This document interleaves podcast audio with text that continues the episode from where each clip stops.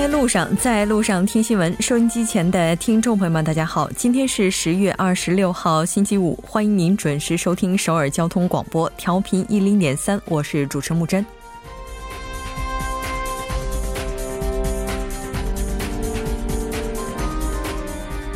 超强台风玉兔十月二十四日袭击了太平洋上的美属北马里亚纳群岛，包括塞班在内的多个岛屿，目前仍然处于断路、断水、断电的状态。受到台风影响，那机场已经取消了所有航班，但一千九百余名韩国游客仍被困岛内。当地的观光业界已经进入非常状态，包括韩侨也行动了起来。韩国外交部目前也在紧急探讨动用军用运输机来进行人员的转移。患难之际，方显人性之美，也方显国之伟。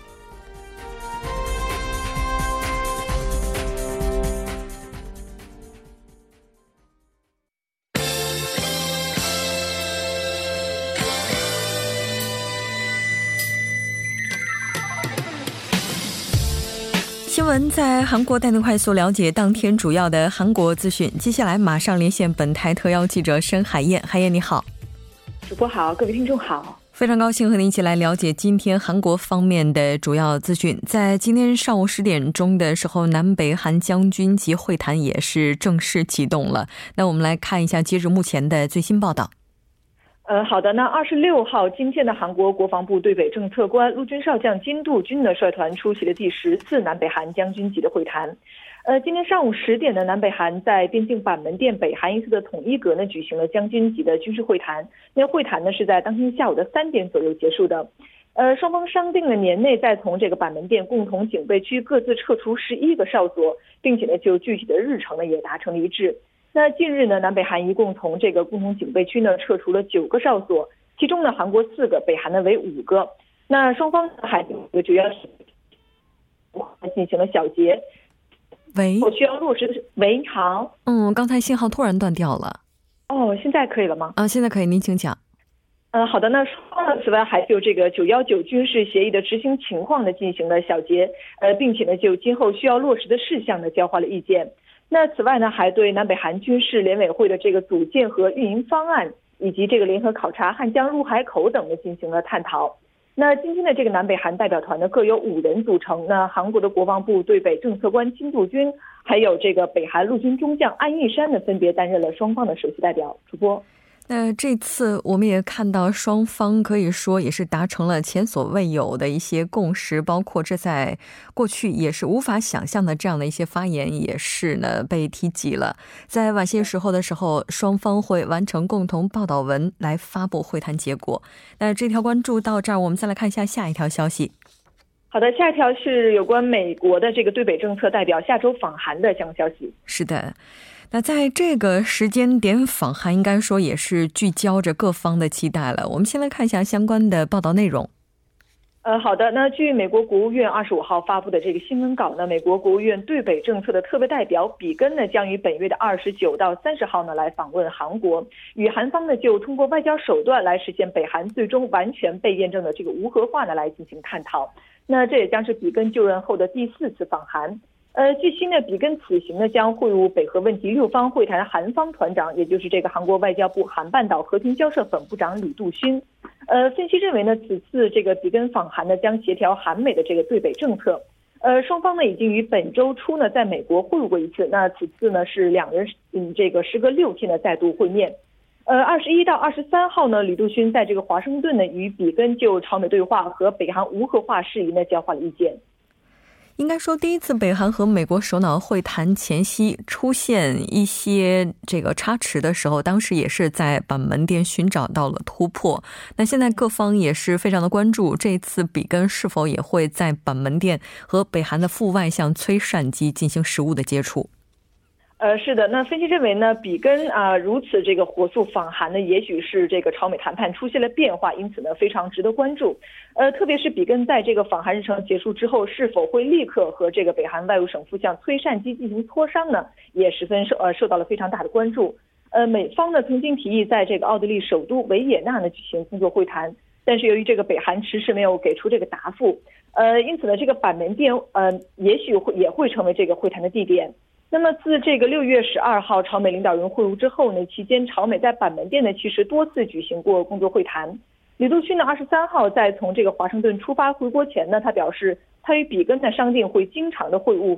他介绍呢双方在会上呢主要就第二次朝美首脑会谈、朝美间的后续磋商、无核化措施以及这个如何争取中俄等国际社会的支持呢等交换了意见。嗯。那这条关注到这儿，接下来我们再来关关注一下已经收尾的国政监察情况。呃，好的，那国会今天呢，由外交统一委员会、政委员会等九个常任委员会呢，继续进行今年的这个定期国会的国政监察。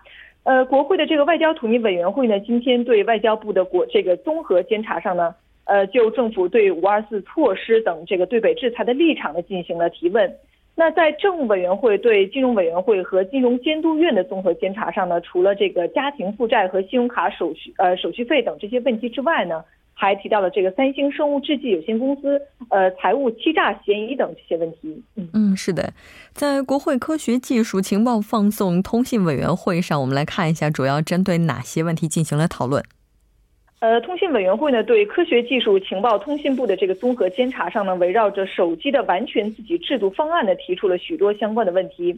呃，在国会这个法制司法委员会对军事法院的国政监察上呢，除了提到这个军队性犯罪对策之外呢，还问到了南北关系改善后军事的这个战备状态等问题。嗯嗯，是的。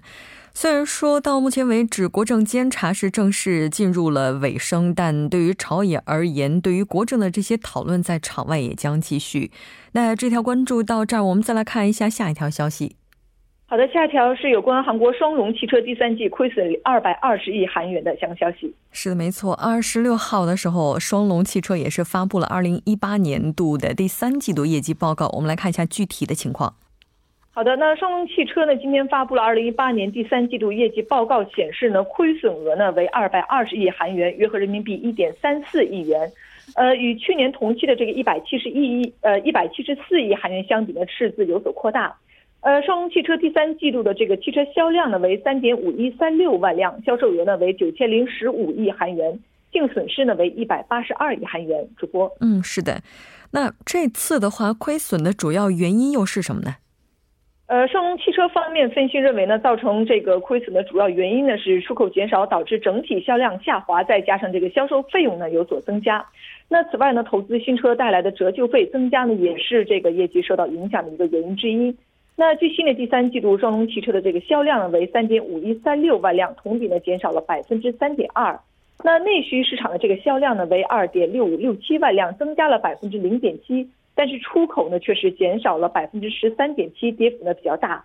那双龙汽车的代表理事崔忠植表示呢，全球的贸易环境恶化和这个以新兴国家为中心的汇率变呃汇率变动扩大呢，都使这个汽车产业的不确定性呢有所增加。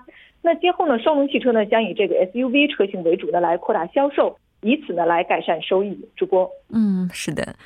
应该说也是内忧外患造成的第三季度业绩亏损了。非常感谢海燕带来今天的这一期连线，我们下期再见。再见。接下来关注一下这一时段的路况、交通以及天气信息。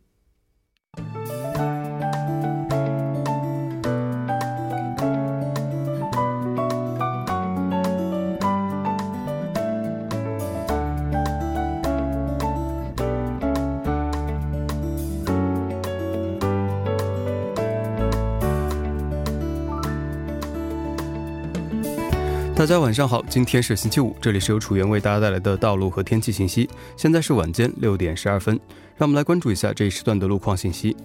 在京釜高速公路首尔至釜山方向惠德分岔口附近的一车道上面，不久之前发生了私家车有关的追尾事故，目前相关人员正在积极的处理当中。受此影响，后续约两公里的路段出现了交通停滞。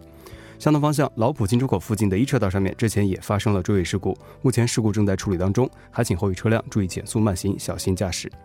接下来是在江边北路日山方向西江大桥至杨花大桥的路段，之前该路段进行的交通管制目前已经解除，不过受晚高峰的影响，后续路段截止汉南大桥的位置出现了拥堵，还请后续车辆注意保持车距，谨慎驾驶。下一则路况来自于南部循环路九老高速入口至始兴高速入口的下行车道上面，之前进行的施工作业目前已经结束，道路恢复正常，您可以放心通行。好的，让我们来关注一下天气。周末由于受到高气压的影响，全国大部分地区呈现多云天气。由于西北方冷空气流入的关系，凌晨至早间将有可能有小幅的降雨。中部地区和庆北北部等地受气压槽的影响，白天会有阵雨。此外，江源的山地有可能迎来零降雪。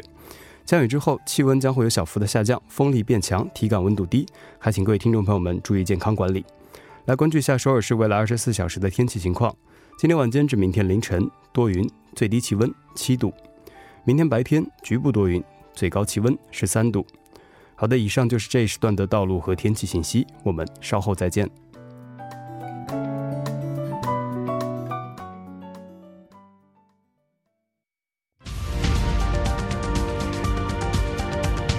聚焦热门字符，洞察新闻背后，全方位解读当前时事，新闻字符。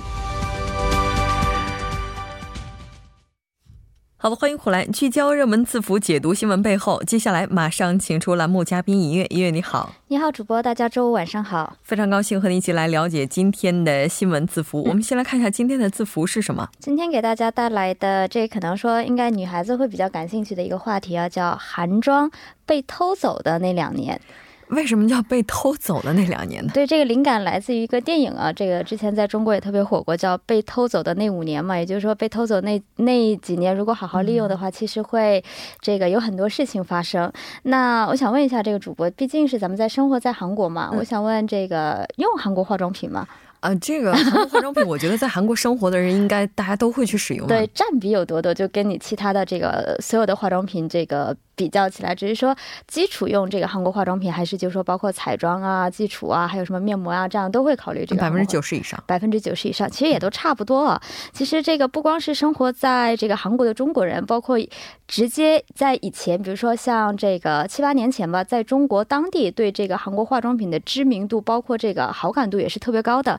我有个印象很深的是什么呢？就是说我应该是快要毕业或者是刚毕业的那一年，二零一一年的。我这样是不是暴暴露年龄了？不知道。当时就是也是有韩国的朋友来这个中国出差，然后要吃饭嘛。你知道有一些好一点吃饭的地方都会是在这个百货商场的某一个高高层。当然，从一楼坐电梯的话，其实一楼正常的百货商场的一楼不都是卖这个化妆品的吗？他当时就看到了一个这个韩国的品牌 M M 打头的，他们家 BB 霜特别的火。在我上大学那一阵儿，我们以红管的对红管的以 拥有那颗 BB 霜为这个为美的一种标准呢。然后他就说：“哎，这个在韩国只是只能。”在这种地铁口才能看到的，居然在中国是在这个百货商场里面有卖，他当时觉得很惊讶。你就想想，当时在韩国有这么好感度的这样的一个化妆品，哎，这两年似乎。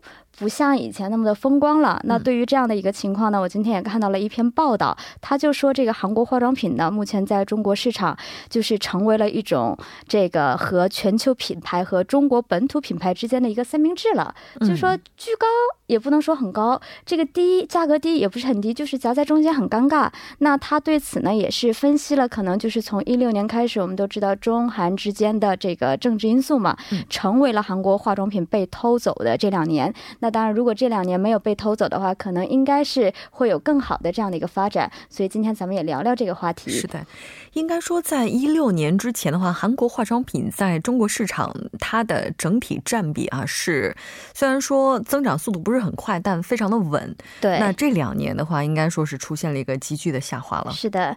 那我们这个下滑的情况，首先第一个比较简单，就是说我们要看这个公司的股价嘛，对吧？你股价这个好了，你这个外面的投资。投资人才愿意去投资。我们先看一下这个韩国最大的，就是说 K Beauty 的一个代表，就爱什么什么的这家化妆品公司，它在昨天收盘的时候，这个股价已经是十九万一千五百韩元了。哎，听着好像还不错。像我这种没有那么关关注他家股价的，但是我们看看它半年前五月份的，当时是三十五万六千多。哎，它下跌了百分之四十六，相将近下跌了一半，才半年的期间。嗯，所以对此呢，有一位研究员也提出了，那也说可能过去五年这个。中国消费者对韩妆的这种狂热的这样的好景，似乎已经不再存在了。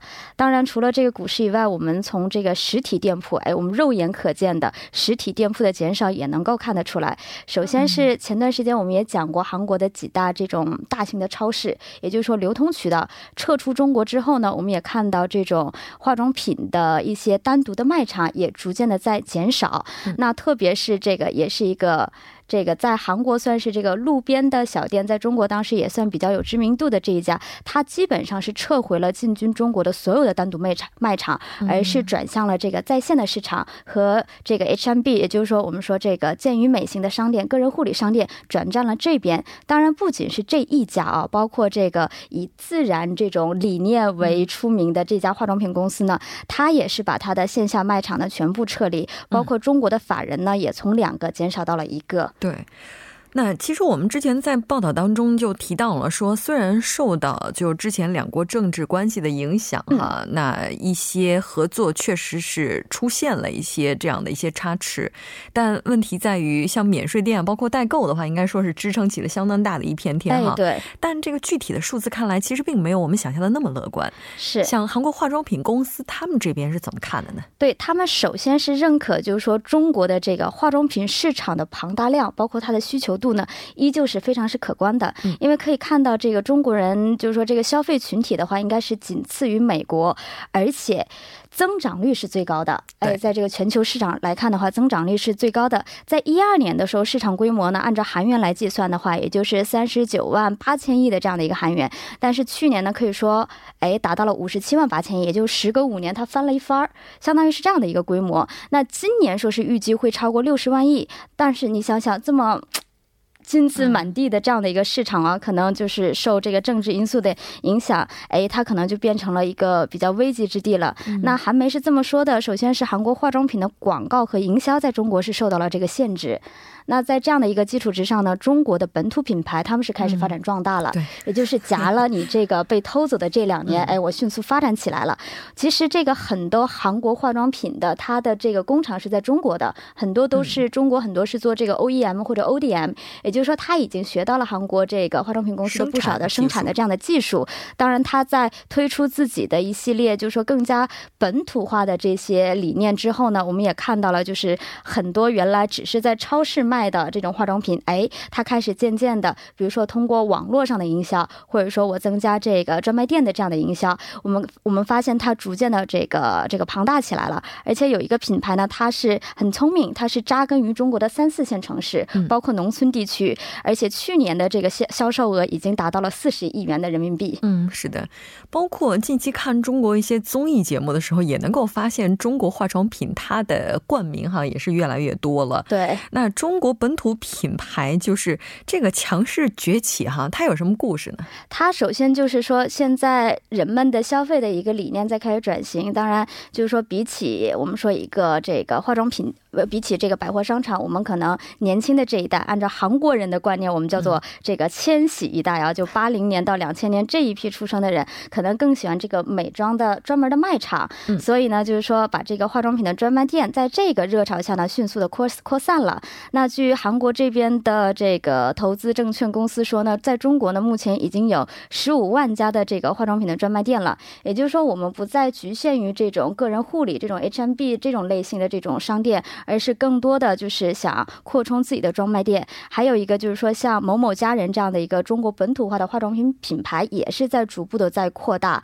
那它的目标是，你看现在是只有这个一千六百多家卖场嘛，但到了这个二零二零年，也已经它的目标是要扩大到一万家这样。是的，因为毕竟年轻人的话，咱们在买化妆品更多的是想先试一下，然后再进行购买，所以它这种卖场就有这得天独厚的优势了。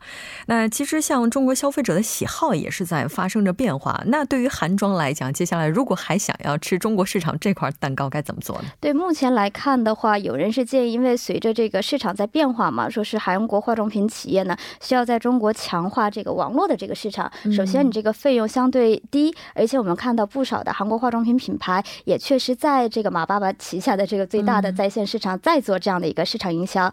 当然，这个韩国公司呢，也需要迫切开拓除了中国市场以外的其他的市场，让自己的。市场更加的多元化，可能就会有更好的这样的发展。嗯，是的，好的，非常感谢怡月，我们下期再见。好的，我们下期再见。稍后为您带来今天的他说。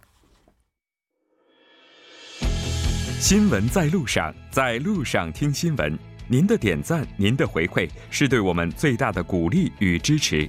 参与节目，您可以发送短信到井号幺零幺三，每条短信会收取您五十韩元的通信费用。另外，您也可以登录 TBS 官网三 W 点 TBS 点 server 点 KR 给我们留言。当然，在微信上搜索 TBS 互动，或者在 Instagram 搜索 TBS C News，也可以参与互动。新闻在路上，期待您的参与。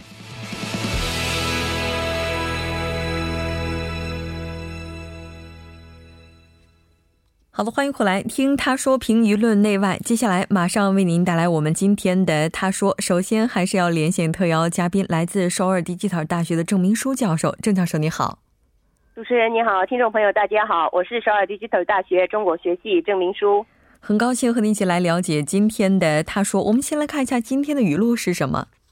好的，今天的语录呢是미국중국등주요자동차시장에서무역분쟁우려가지속되면서경영환경이악화됐습니다 呃，由于中国、美国等主要汽车市场的中美贸易纠纷压力仍大，经营环境也开始恶化。那么这番话呢，是 c h e b y o n g 现代汽车财经本部长接受中央日报采访时说的话。其实我们在今天韩国新闻部分也提到了，双龙汽车发布的第三季度业绩报告也是显示出现了大规模的赤字。那我们先来看一下具体的汽车行业季度报告。好的，这个现代汽车的业绩呢尤为惨淡。今年三季度，现代汽车的营业利润平均值是两千八百八十九亿韩元，与去年同期相比呢，减少了百分之七十左右。去年三季度的营业利润是一兆两千呃四十亿韩元。嗯，是的，我们看到也有一些分析就表示呢，这是引入新会计标准制度之后，这个拿出来最差的成绩单。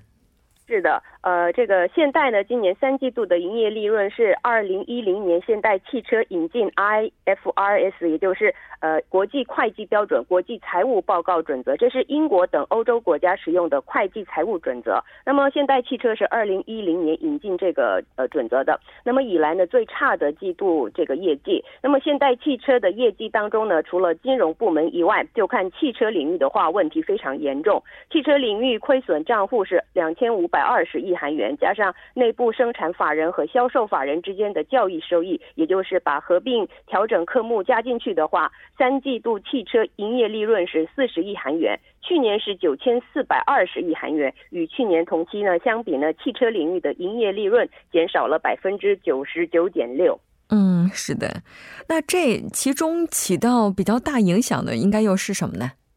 嗯，起到现代汽车如此惨淡业绩的重要原因呢，是目前美国和中国市场的恢复势头会非常缓慢。三季度总总销售量，呃，以这个批发为标准的话，是一百一十二万两一千两百呃。一百一十二万一千两百二十八辆，那么与去年同期减少了百分之零点五。对美国的销售量较好一些，与去年同期相比呢，增加了百分之零点八。不过九月份美国汽车销售与去年同期相比减少了百分之五点九，需求呢开始呈现下降趋势。对中国的话，现代汽车问题就大了。对中国的销售，萨德呃受萨德影响较大的，与去年同期。去年的三季度相比呢，也减少了百分之六点二，呃，百分之六点二。中国市场方面呢，三季度汽车销售量减少了百分之八点五，受到中美贸易战的影响，市场开始陷入低迷。那么现代汽车方面表示，由于安全气囊控制器召回和这个引引进引擎诊断新技术花了五千亿韩元，所以一时出现资金紧张的现象。于是呢，营业费与去年同期相比增加了八点百分之八点六，这也是营业利润减少的主要原因。那么现代汽车的话，日后战略是这样的：强化需求较高的 SUV 和高档车，并在四季度，就是十月到十二月之间呢，谋求反弹。嗯，是的。也就是说，目前成本增加，但销售额下降是出现这一情况最主要的原因。那刚才我们在谈及双龙汽车的时候，也提到了汇率变化这方面的变化呢，应该说也是一个非常重要的原因了。那我们看到说，零配件企业也开始呼吁政府能够给予适当的援助。是的，目前全球汽车市场环境呢，对韩国汽车是不利的。这是因为占全球汽车需求的需求的百分之六十五的美国、中国、欧洲国家呢，今年下半期的需求已经转变为负增长。那么日后的呃需求呢，也会越来越降低。中小型零配件企业呢，开始面临经营危机。提供国内汽车零配件的八十九个上市公司当中呢，一半以上的四十二个公司呢，今年一季度营业利润创下了赤字记录。这个，所以呢，而且呢，把这个。配件呢。卖提供给现代和起亚比重占百分之九十的零配件公司呢，只好叹口气了。嗯，是的，而且这些企业当中大部分又是中小企业。非常感谢郑教授，我们下周再见。谢谢。稍后第二部节目当中再见。